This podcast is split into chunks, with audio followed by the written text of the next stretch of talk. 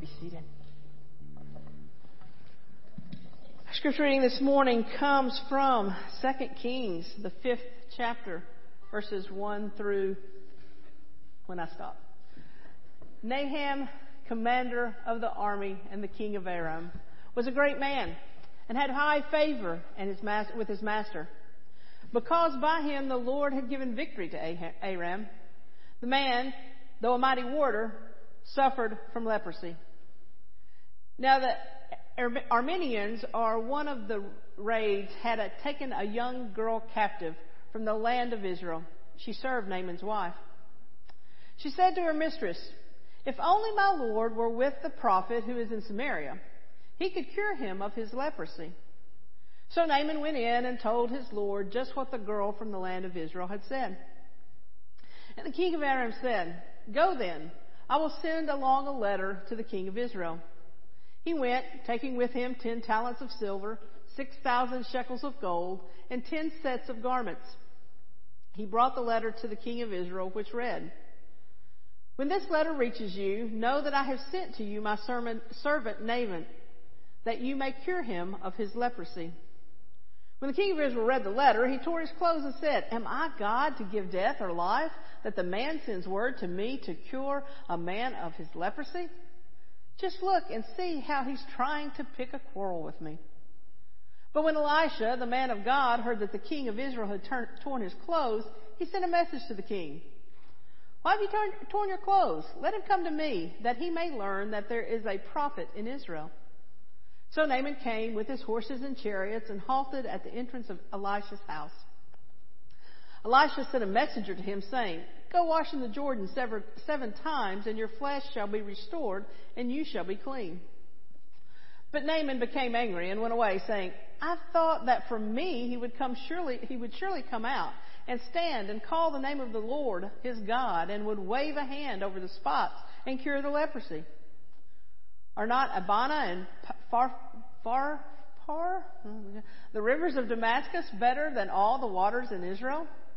Could I not wash in them and be clean? He turned and went away in rage. But his servant approached him and said, Father, if the prophet had commanded you to do something difficult, would you not have done it?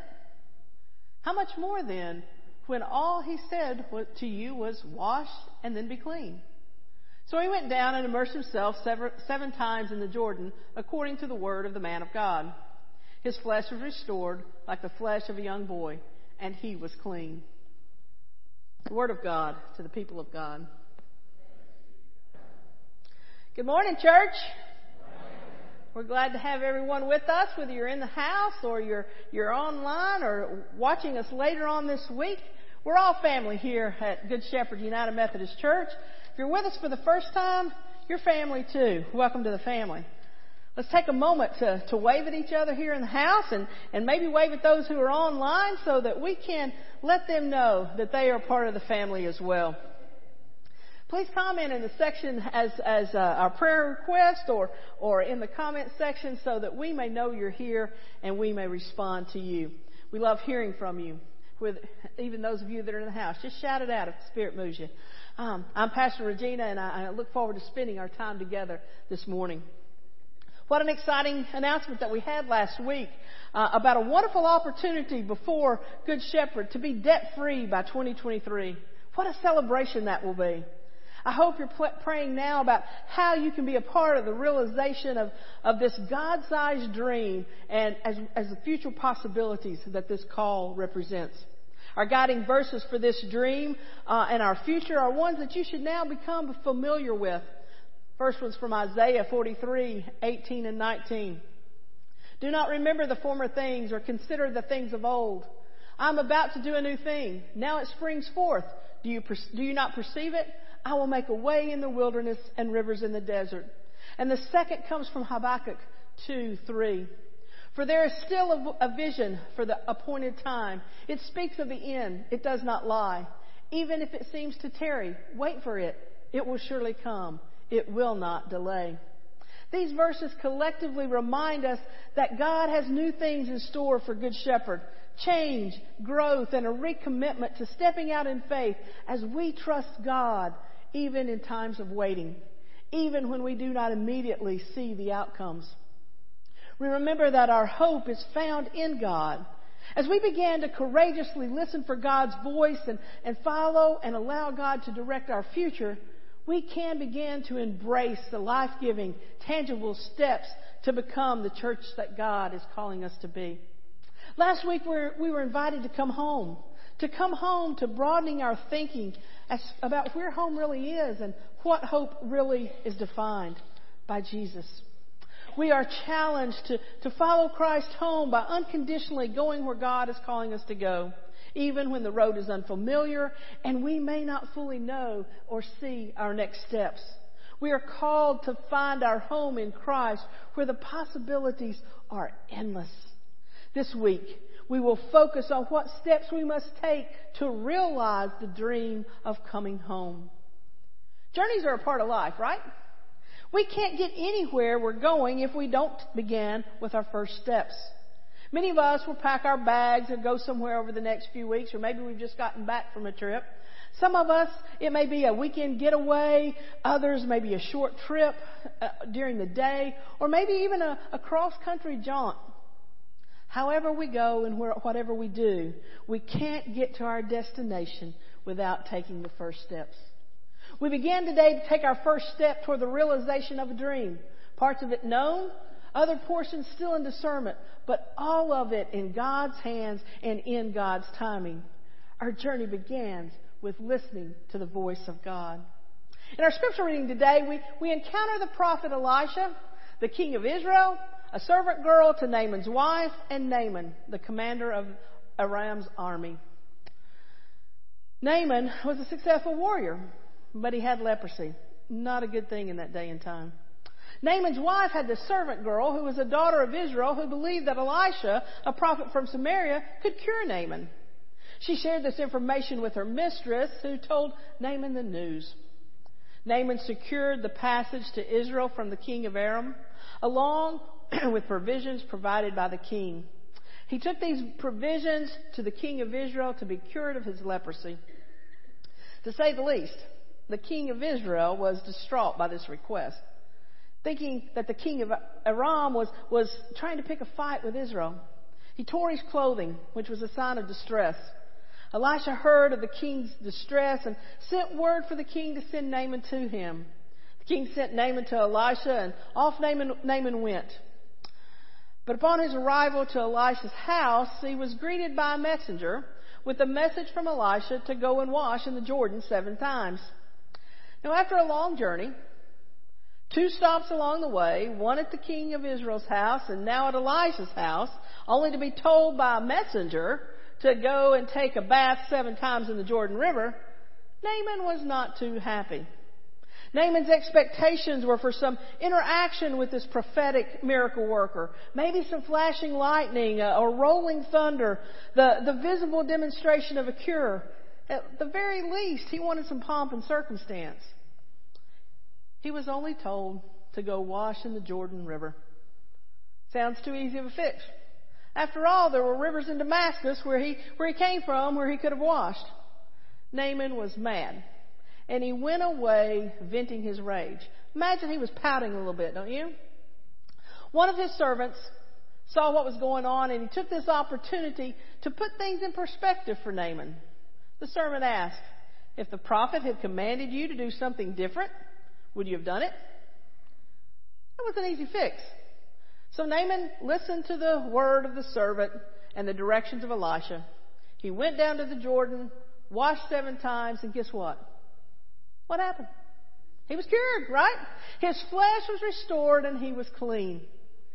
Naaman learned a valuable lesson that day. He learned that listening often is the first step to greatness. He learned that sometimes uh, obedience and submitting to authority means recognizing the voice of God that comes through others' voices.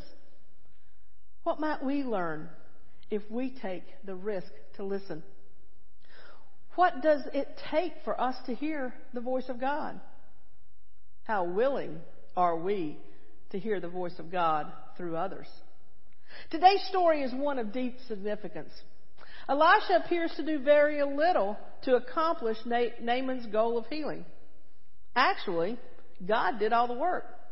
Elisha and his servant and, and the servant girl of Naaman's mistress were only conduits that God used to heal a man and cure an uncurable disease. Elisha was content with working behind the scenes to let God be God. Now, given our unique situation, the real possibility of being debt free by 2023, all the ministry, the opportunities and, and possibilities, and the opportunities that such an accomplishment opens, the dreaming and the discernment that is yet to come. Where do we see ourselves in this story? Are we the servant girl who knows the right person to get the job done? Are we Naaman, the commander of the army who needs to be cured from whatever ailment we possess, physically, mentally, emotionally, spiritually? Are we the king of Aram with all the resources available to make this dream a reality? Are we the king of Israel who's quick to assign motive, create excuses, and make it all about us? Are we Elisha who trusts that God gives us a dream? And that if God gives us a dream, God has the power to see the dream accomplished. Are we Naaman's servant who offers encouragement along the way as the journey toward the dream? Each of us can align ourselves with someone in this story, maybe more than one. None of us can escape from being found among the players in this story. For a dream to be realized, all of us must do our part. Not the part of someone else, and not in the way someone else does their part. We must listen to how God is calling us to do our part. These words may come directly from God or through the words and actions of others. How the word comes is not important. But what is important is that we listen to the word that comes. The words and actions we receive from God may seem as simple as washing in the Jordan. These words and actions we receive from God may seem beneath who we hold ourselves up to be. The words we receive from God may even make us angry or resentful of the situation. But we must follow through. We must follow through with the words that we hear, even if it comes from unexpected sources like a prophet's messenger or a young attendee. Oftentimes, such sources are an invitation for us to trust and to be obedient to God, even if it defies the world's logic. If we read further in chapter 15, we hear, Then he, meaning Naaman, returned to the man of God he and all his company. He came and stood before him and said, Now I know that there is no God in all the earth except Israel. Naaman realized that God is faithful, compassionate, and almighty because of this healing act. God restores even the most broken and undeserving among us. God does so without desiring anything in return except for a relationship with us. Where are we today? Are we standing at the water's edge, deciding whether or not to dip ourselves in the waters of faith as many times as we are asked to do so? Will we get wet and seize the opportunity that God has given us? Or will we choose to stay on the safe, dry riverbank and watch the miracle occur? Because, folks, miracle's going to occur. God is here. God is working. Where will you be in the story? As you come to communion this morning, I want you to take, take the opportunity to come and be ready to receive what God has to say to you today. As we move into this time of communion together, the, the liturgy will be on the screen, and all are welcome because this is God's table. It is not Good Shepherd's table. It is not the table of, of the United Methodist Church. But this is Christ's table, and all are welcome. Christ invites you to his table. All who love him, who earnestly repent of their sin and seek to live in peace with one another. Therefore, let us confess our sin before God and one another. Merciful God, we confess that we have not loved you with our whole heart. We have failed to be an obedient church. We have not done your will. We have broken your law. We have rebelled against your love. We have not loved our neighbors. And we have not heard the cry of the needy. Forgive us, we pray. Free us for joyful obedience through Jesus Christ our Lord. Amen. Hear the good news. Christ died for us while we were yet sinners. That proves God's love toward us. In the name of Jesus Christ, you are forgiven. Glory to God. Amen.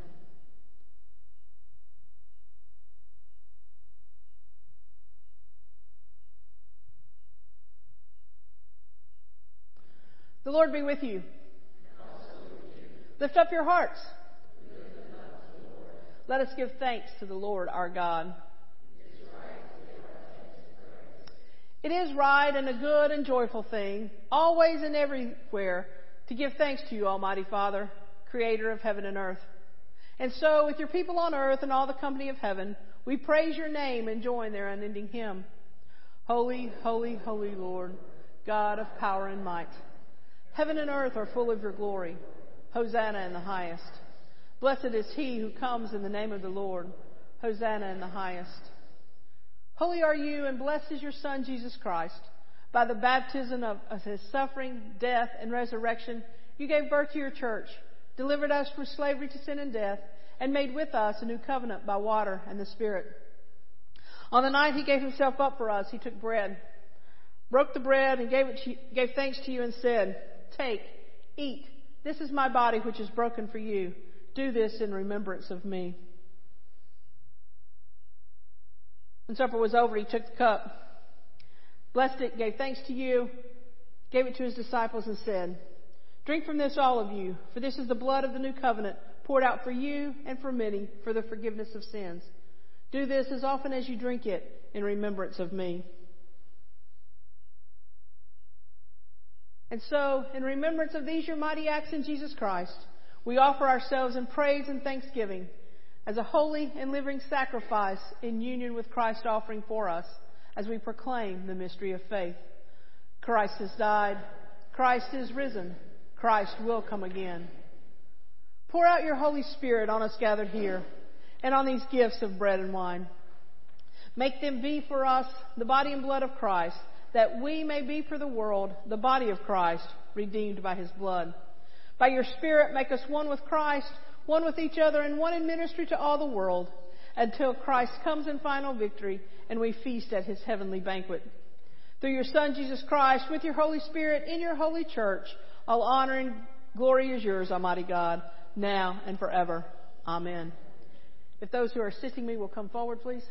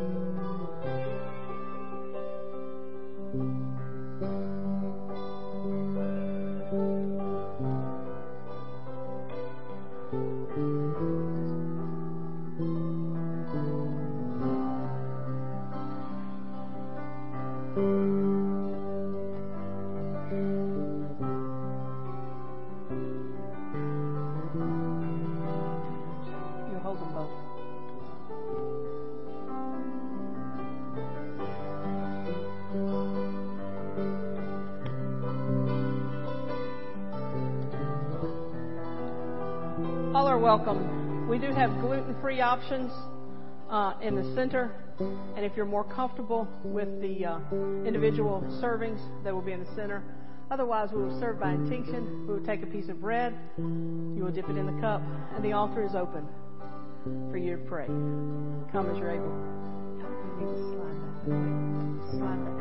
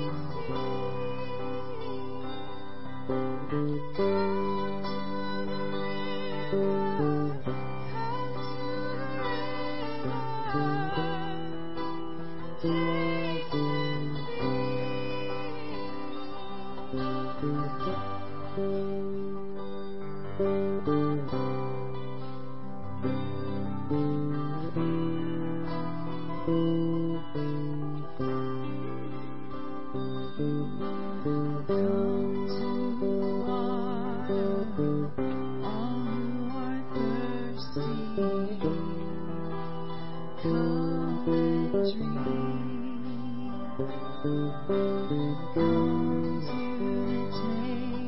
table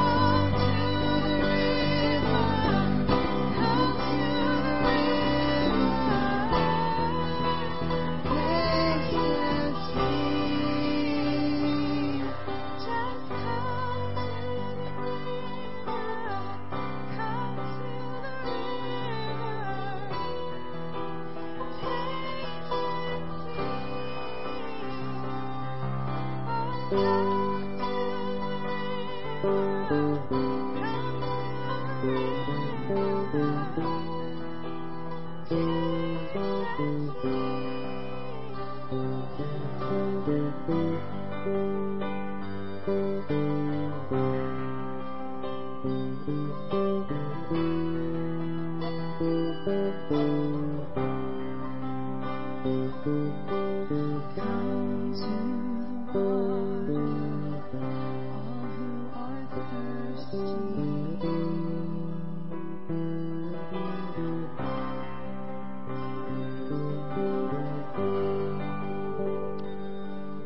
God, we thank you. We thank you that we can come to the river and be filled with your presence, your peace, and your presence. Lord, we just ask that you go with us now as we leave this place, that we may share that peace with others.